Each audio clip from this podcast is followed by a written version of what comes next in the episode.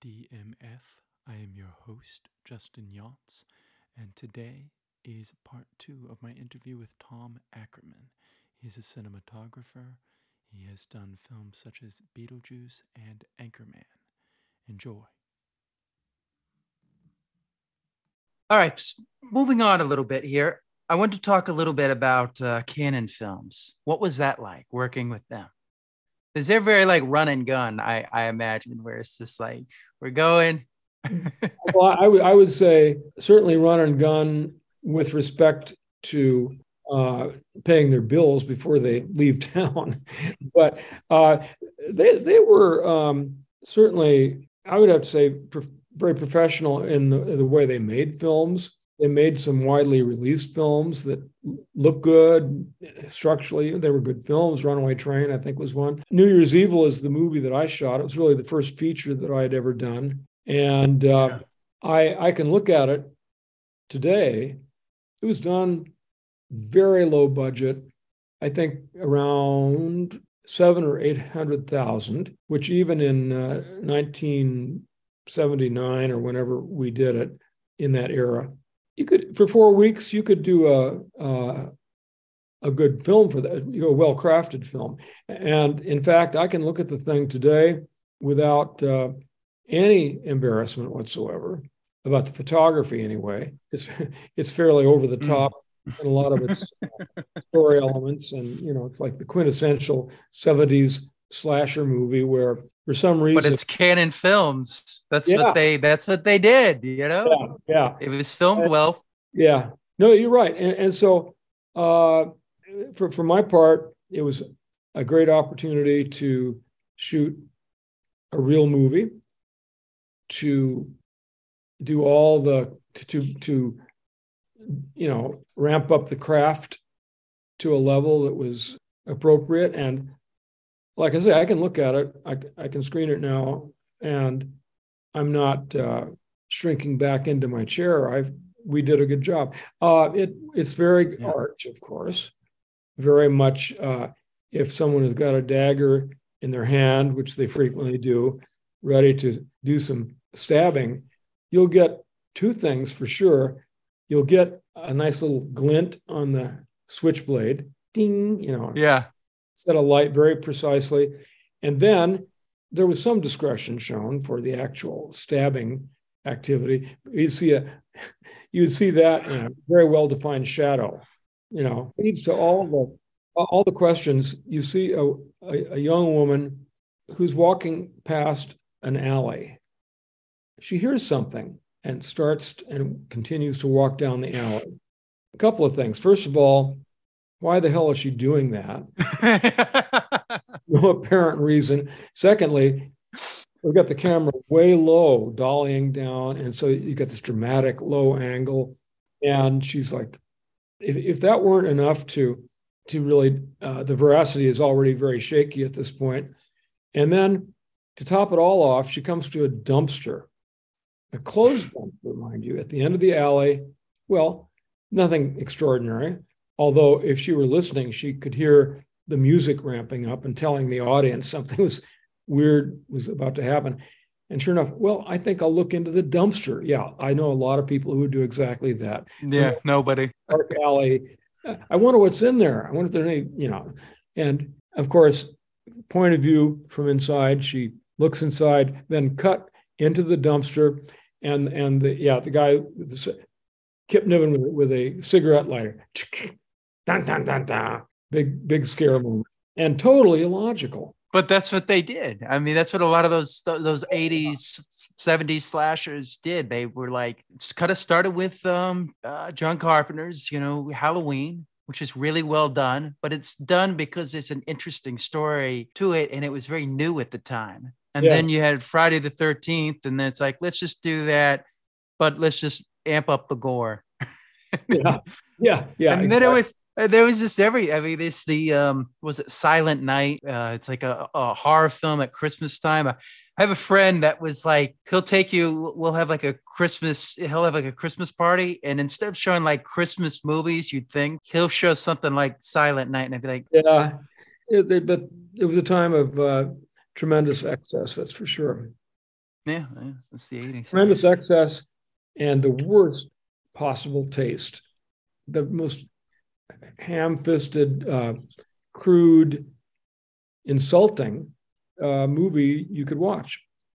Yeah, they would they would always go for like the like if you do any research on it, you realize that like you can't actually stab somebody like that. This the skull is actually too thick to actually penetrate a knife. You would actually have, you know, like it would. Yeah. But we always do that in every movie, and it's like doesn't make any sense. Yeah, no. like that's not how a skull.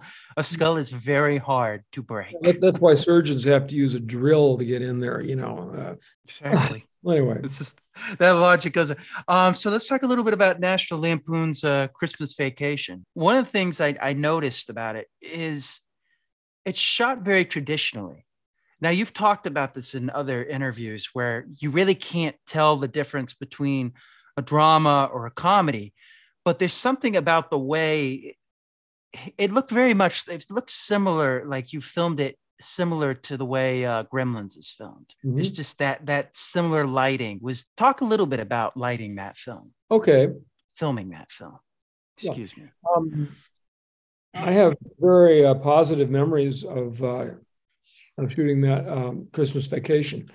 Um, my, my approach to it, and my approach, quite frankly, to every comedy I've ever shot was not to shoot it like a comedy, uh, whatever yeah. that is. I don't know. I mean, uh, there's been some horrendous flat and bright lighting committed in the sense of comedy. I have never, yeah. I've worked with some comedy practitioners, including John Hughes, who uh, had no taste for that at all.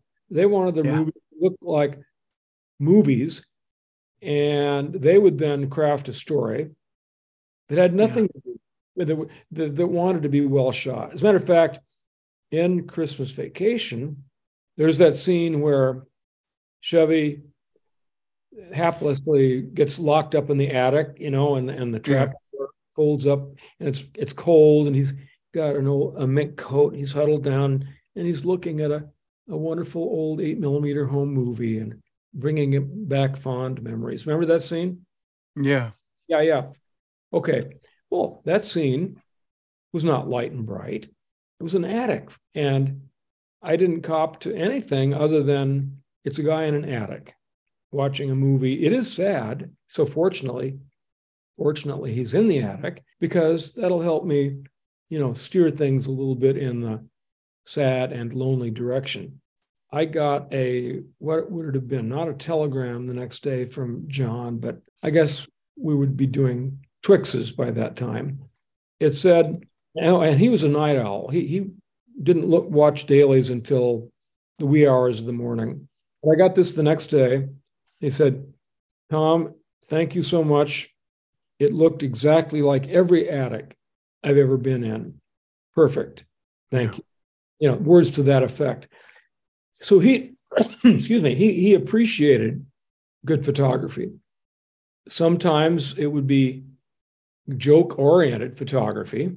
Uh, but but always I never had any pushback whatsoever on a shot or a sequence or lighting or anything. Is is it true when uh, Chevy Chase has his big blow up or whatever that they actually put name tags of what he was saying on the people.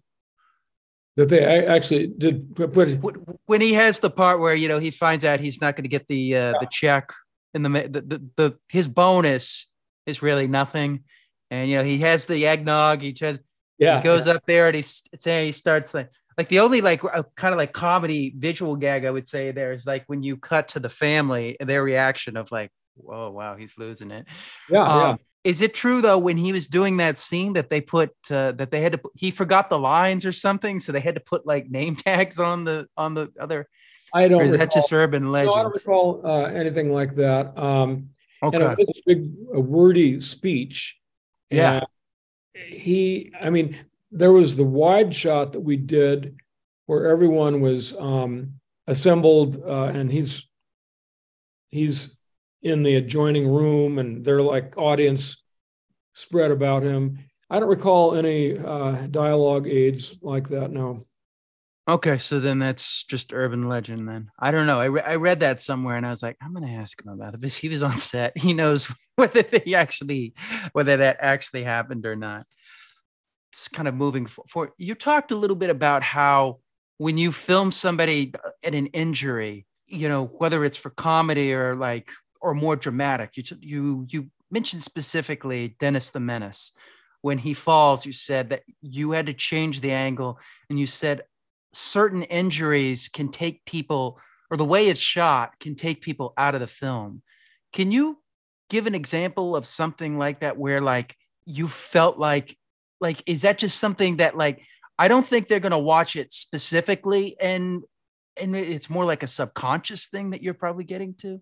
There are two examples that I could offer. One is what you have cited from Christmas Vacation, and it's um, it's it's when uh, or no Dennis the Menace, excuse me, hmm. where uh, Walter Matthau is up looking for something in the attic. I don't remember exactly what it was.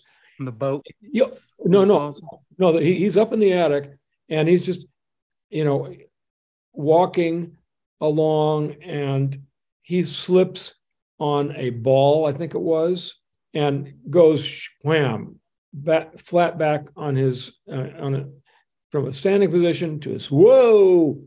Yeah. Well, that was classic comedy blocking and choreography that needed to be done very, very carefully because uh, an ordinary human being would fracture their back in doing that. But there's something yeah. about the extremity, the ludicrous over the topness of it that no one, you just don't react, frankly. And yeah, already up for the, you kind of in on the joke. Another evidence of choreography helping us dodge the bullet in that respect is in another movie, uh, Rat Race. I don't know if you've ever. Mm. Yeah, I've seen Rat Race. Okay, well, uh, Paolini, you know the uh, the Italian, the nutty Italian guy who's a narcoleptic and falls asleep. Oh, Ro- Rowan Atkinson's uh, Rowan Atkinson. Yeah. yeah. Anyway, so Rowan is crossing the street, and the hapless delivery driver who's got a, you know, yeah. Wayne Knights and yeah, Wayne Knight. hits Paolini and who goes, and this was the shot. Uh, he, you have the impact, you see the vehicle coming, whomp, and then, and he literally arcs through the air and yeah. out of frame. It would be between the impact and that trajectory and then hitting the pavement, it would kill somebody. Yeah, yeah. but it is so ludicrous and so, no pun intended, over the top it's it's laughable. It's just yeah. Uh, so that uh, you totally buy the fact that he then well then then of course the, the driver comes out. What a brilliant moment! No, no, he yeah, was, like, like yeah, he thinks can, he's gonna get sued. yeah, what else can go wrong? Uh, he finds out pretty soon when they lose the heart by the side of the road. That was uh, a second blow. Yeah. But all, what, what implies all of this, including the uh, stray dog having grabbed the human heart. Yeah, they're like after they're trying to run after it. Yeah, yeah, they're trying to. You know, it's uh, it, it could be considered the most brutal and tasteless thing ever, but it's put in a context, and this is what yeah. a real comedy director can do. And I would like excuse me, to think that I can um, help with that process, but putting it into a context that is it's yes, it's violent, yes, it's but it's it's kind of slapstick of a of a sort. And and you have the dog there, but yeah, the way it's filmed, it's not the scene is not about a dog dying. It's basically, you know, they're trying to get the heart, you know. So when he gets it there, you know, he's like, you know, he's like, okay, we need to find some, you know, you transition out of that to like, okay, we just need to find somebody who doesn't know anybody, doesn't know, and kill him and just take his heart. Oh, and, then, he realized the performance was so great the way he he, shifted his attention to uh, Rowan at that time. You know, guy can, can actually commit murder, and he intends to do exactly that. And the guy in Rowan's character has like no idea that he's giving him the information he needs for the character. So it's like, nope, I'm all alone. I have no Yeah. no one. and he's like, he just told him. He just digs himself a hole, and you you can see it coming. That's a great scene. So, it's so funny. I love that scene. that picture. And and I will tell you that um, the, Jerry Zucker knows comedy, He does. He did airplane. you know, I mean, and and uh, and his brother as well. They they know comedy. um, okay, so you shot Frankenweenie with uh, Tim Burton. When you come back to do Beetlejuice, had you seen had had you seen him change as a filmmaker? Like like did you notice changes with his approach, or was he always? Well, no, I, I didn't see a change. I saw a progression. Mm, Uh, the, the filmmaker that he was destined to become was happening in, in every way. It seemed very. I, I expected it. I mean, I saw. I was. I saw nothing unexpected. And uh, so, as far as I was concerned, what I saw was a, a the continuing journey of a very a very talented filmmaker. Now, I have I, I did a, a short. I did a, a week of shooting uh, in between those two projects, Frankenweenie, and you know, yeah. it, it came on the heels of a disappointment. I uh, Tim had initially wanted me to shoot uh, Pee Wee's Big Adventure, and to that end, a, a meeting was arranged at the studio and met the producers and the head of studio, and we had a, a, a wonderful chat, and it was very, uh, yeah, it was encouraging to to a large extent. But then I uh, a couple of weeks later, by this time, my wife and I were uh, in France, I think, uh, in Bordeaux on, on vacation. And um, I get a call from Gersh. Uh, and um, ah, Tom, I got bad news for you. They went with somebody else on, uh, you know, on, on uh, the Pee Wee thing. To tell you the truth, I wasn't at all depressed. For reasons. A, I am in a lovely place, having a great time with my wife. We're going to celebrate New Year's at Yeah. the Crillon Hotel in Paris. And we're about to have our first baby. And, you know, I, I was, and I've got plenty of work. I, I never, I wasn't like hard up for something to do. I also Yeah. reasoned, I, I could see the rationale uh, on Pee Wee. First of all, I didn't quite have the clout at that point. Uh, I was almost there, but I didn't quite have it. Mm, And um, I can understand that the studio might have been a little leery. They would want somebody with more weight, uh, someone just a skosh more affordable, formidable than me at that time. Th- there wouldn't have been any doubt. A couple years later, after I, I had shot uh, Back to School, which was a Yeah. and um, it's also a good film.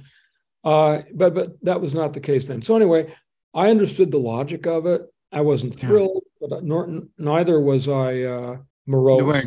Yeah, you weren't like, this is it. My, my life is over. Yeah. It was just like, like. Indeed, in in the steps that we took.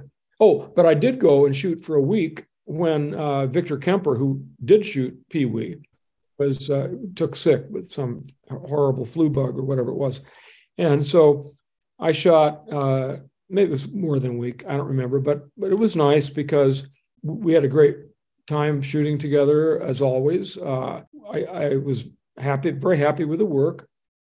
So, and that then came to fruition after I had established kind of, as it were, studio credibility, studio credibility with uh, Back to School, one of the top, Yeah.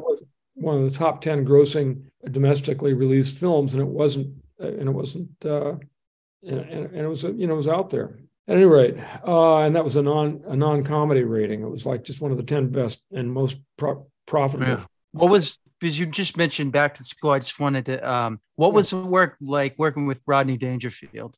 Great, very Yeah. very. Rodney is Rodney, and he's kind of a space, spacey guy, but Yeah. um, he really could he could do it. He could do whatever we needed. I mean, it was you know it'd be like um, I we would have prepared a shot and uh, tend to be fairly fastidious uh, about marks. Yeah. Yeah. And, uh, so uh, Rodney would come in from the makeup trailer. Hey, Tom, yeah, where do I stand?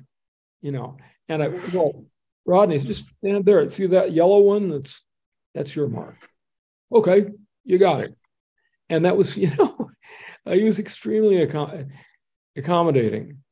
His performance was exemplary. Uh, it was inspirational to play this ob- absolute jerk. By the way, much credit to the late and wonderful Alan Metter, who helped him play a part for the first time. It wasn't like Mhm. Caddyshack like doing shtick, but he's really Rodney. Here he was Thornton Mellon. And yeah. he had to he had to act. He had to he had to have the because he's carrying the movie, so he has to have the sad scenes. He has to have that. You know, he's got to. he's got a romance scene with Sally Kellerman. I, Yeah. you know, reading that on the on the script and how do how, I don't know how am I going to light this, you know? And I chose I chose to to make it. Uh, you know, it was a dark living room, you know. And as always, when I photographed Sally, she got the benefit of the biggest bounce cards, and you know, uh, lovely. I mean, I I I bas- basically lavished upon her what I would have been lavishing on rock and roll performers that I was dealing with at the time, and that was to not make it boring, but make it beautiful but that was yeah that the, the love scene with sally did give me some cause for uh, concern All right, so let, let's uh jumping back to Beetlejuice. So so so you don't get um so you don't get big uh Pee Wee's Big Playhouse, and I think that was like his first big film, and he had to fight, I think, with the studios, you know, mercilessly, uh, Tim Burton. So I'm sure he couldn't like today. He probably could have just you know said, "Look, this is who I want," whereas there he didn't have that you know kind of say. So you're making Beetlejuice. Um, I was fascinated by how you talked about the distinctions between the three universes. Like there's the place where Alec Baldwin and Geena Davis are. Then there's the un the like the afterlife world, which is kind of where Beetlejuice, you know, inhabits. And then you have the people that bought the house, and you've got this like I don't know, it's an interesting style. I mean, I, I was looking at some of the shots today, and I was just like, hmm, what, like, what was what was kind of the aesthetic for that third look?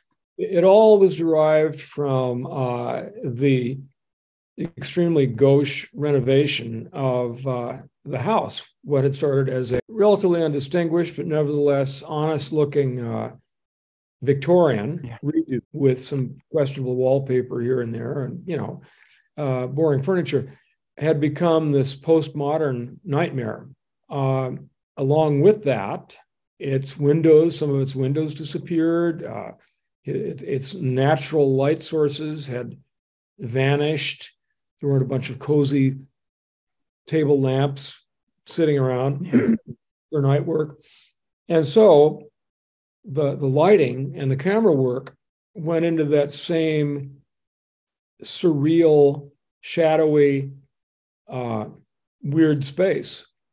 Uh, and if you if you if you look at the shots, you'll you'll find out uh, you'll see a lot of like where are those shadows coming from and why are those patterns evident well um, it, it, it worked graphically uh, and it was weird it, it was something that see on every level i felt an obligation to i felt an obligation to make it a zany but uncomfortable fit.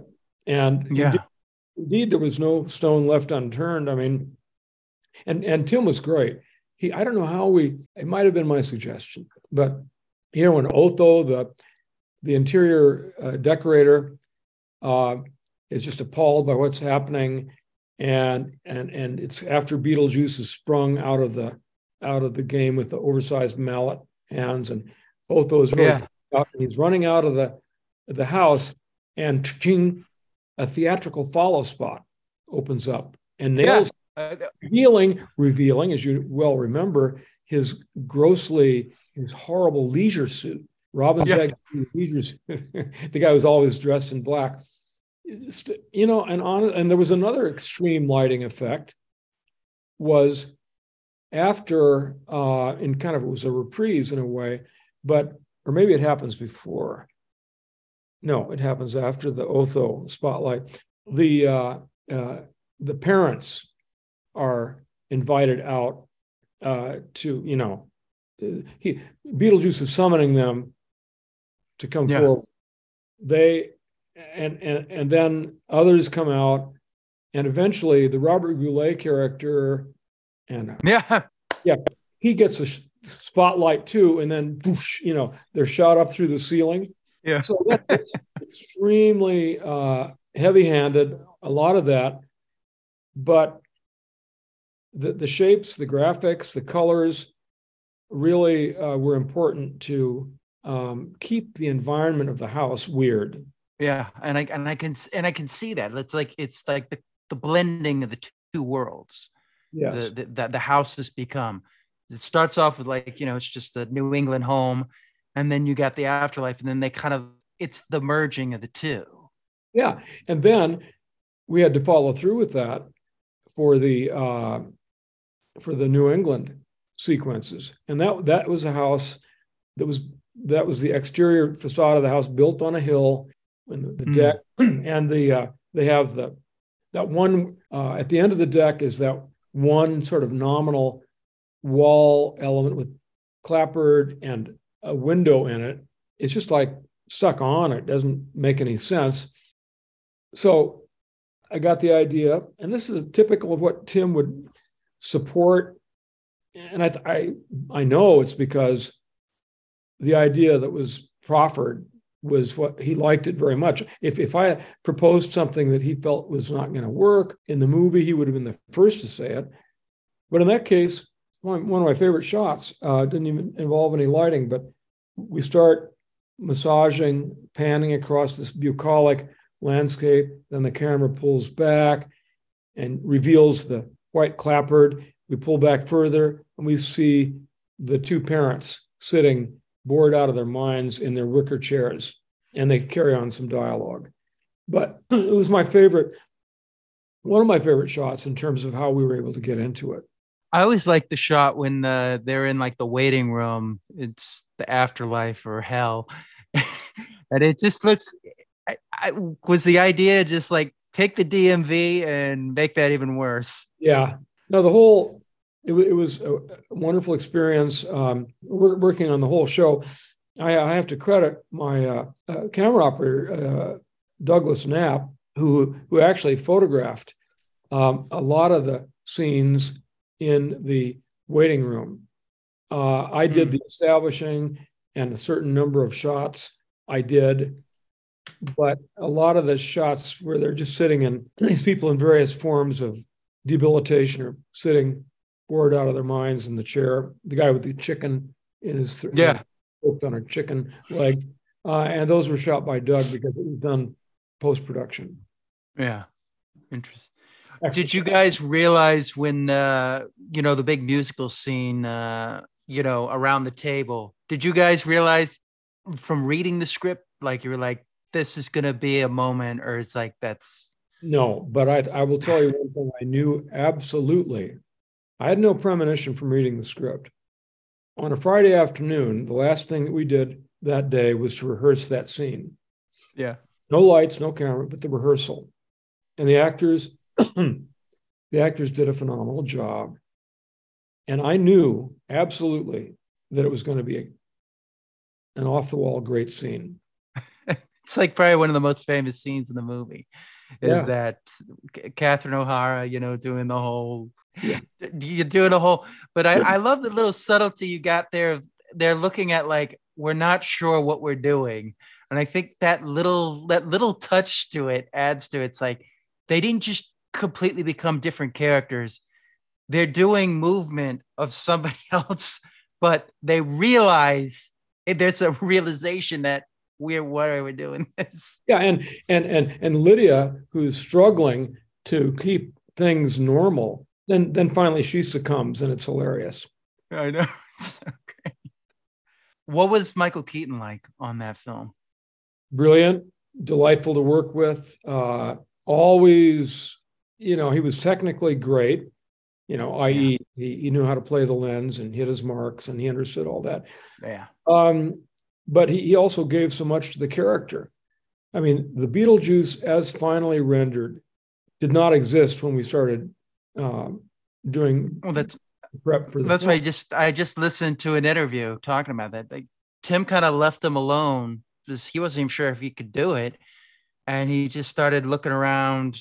I, think Tim Burton said that like he spans all time and space, and that somehow that idea jumped in Michael Keaton, and he went. He was just kept going with that idea and it's like okay he's gonna have mold here whatever and i guess the first time tim actually saw him was when he was all in the all in the get up and he was like he's either to really like this or he's to hate it you know and it was well tim is a brilliant director and uh, sometimes i think you get performance by giving a certain amount of freedom initially as long as i mean yeah. it there was no way it was going to it was going to be a loose cannon that would roll off the deck but the you know costumers aggie did a fantastic job and michael keaton is a brilliant performer.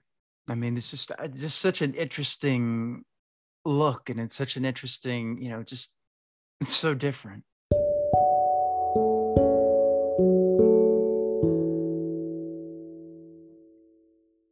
Okay, that about does it for part two of my interview with Tom Ackerman. I hope you enjoyed it. I want to thank him for coming on. As always, you can find me at Justin Younts Stay tuned for part three.